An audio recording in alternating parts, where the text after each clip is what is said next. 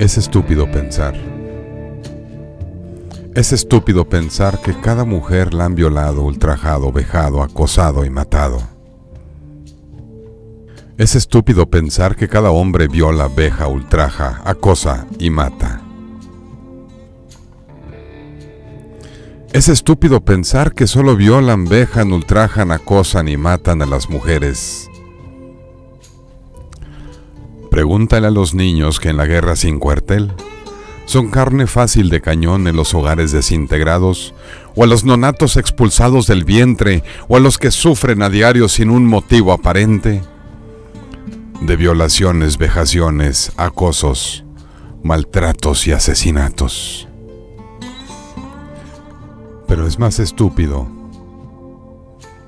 Más estúpido es pensar que esto se resuelve así nada más, con marchas y pintas, con vítores sanguinarios o sentencias pavorosas con abandono domiciliario o referencias encajosas.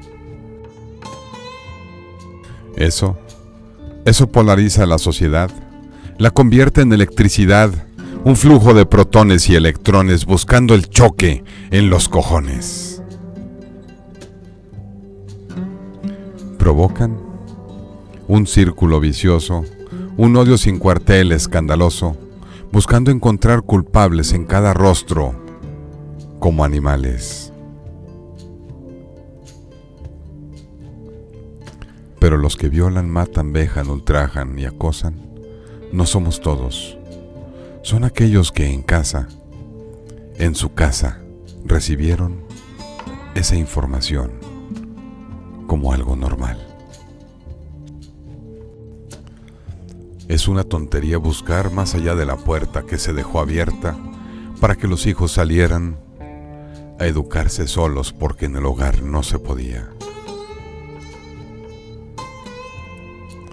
Y voltearse para otro lado cuando el fruto de lo ganado ha sido de la venta de drogas o de un artículo robado, porque se necesita el dinero en casa.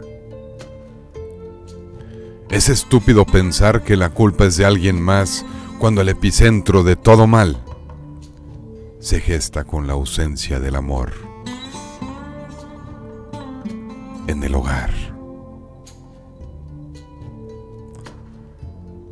Y no es motivo de orgullo ver a los niños pelear, vejar, violar, acosar, maltratar y matar. Ni menos es protegerlos cuando lo hacen.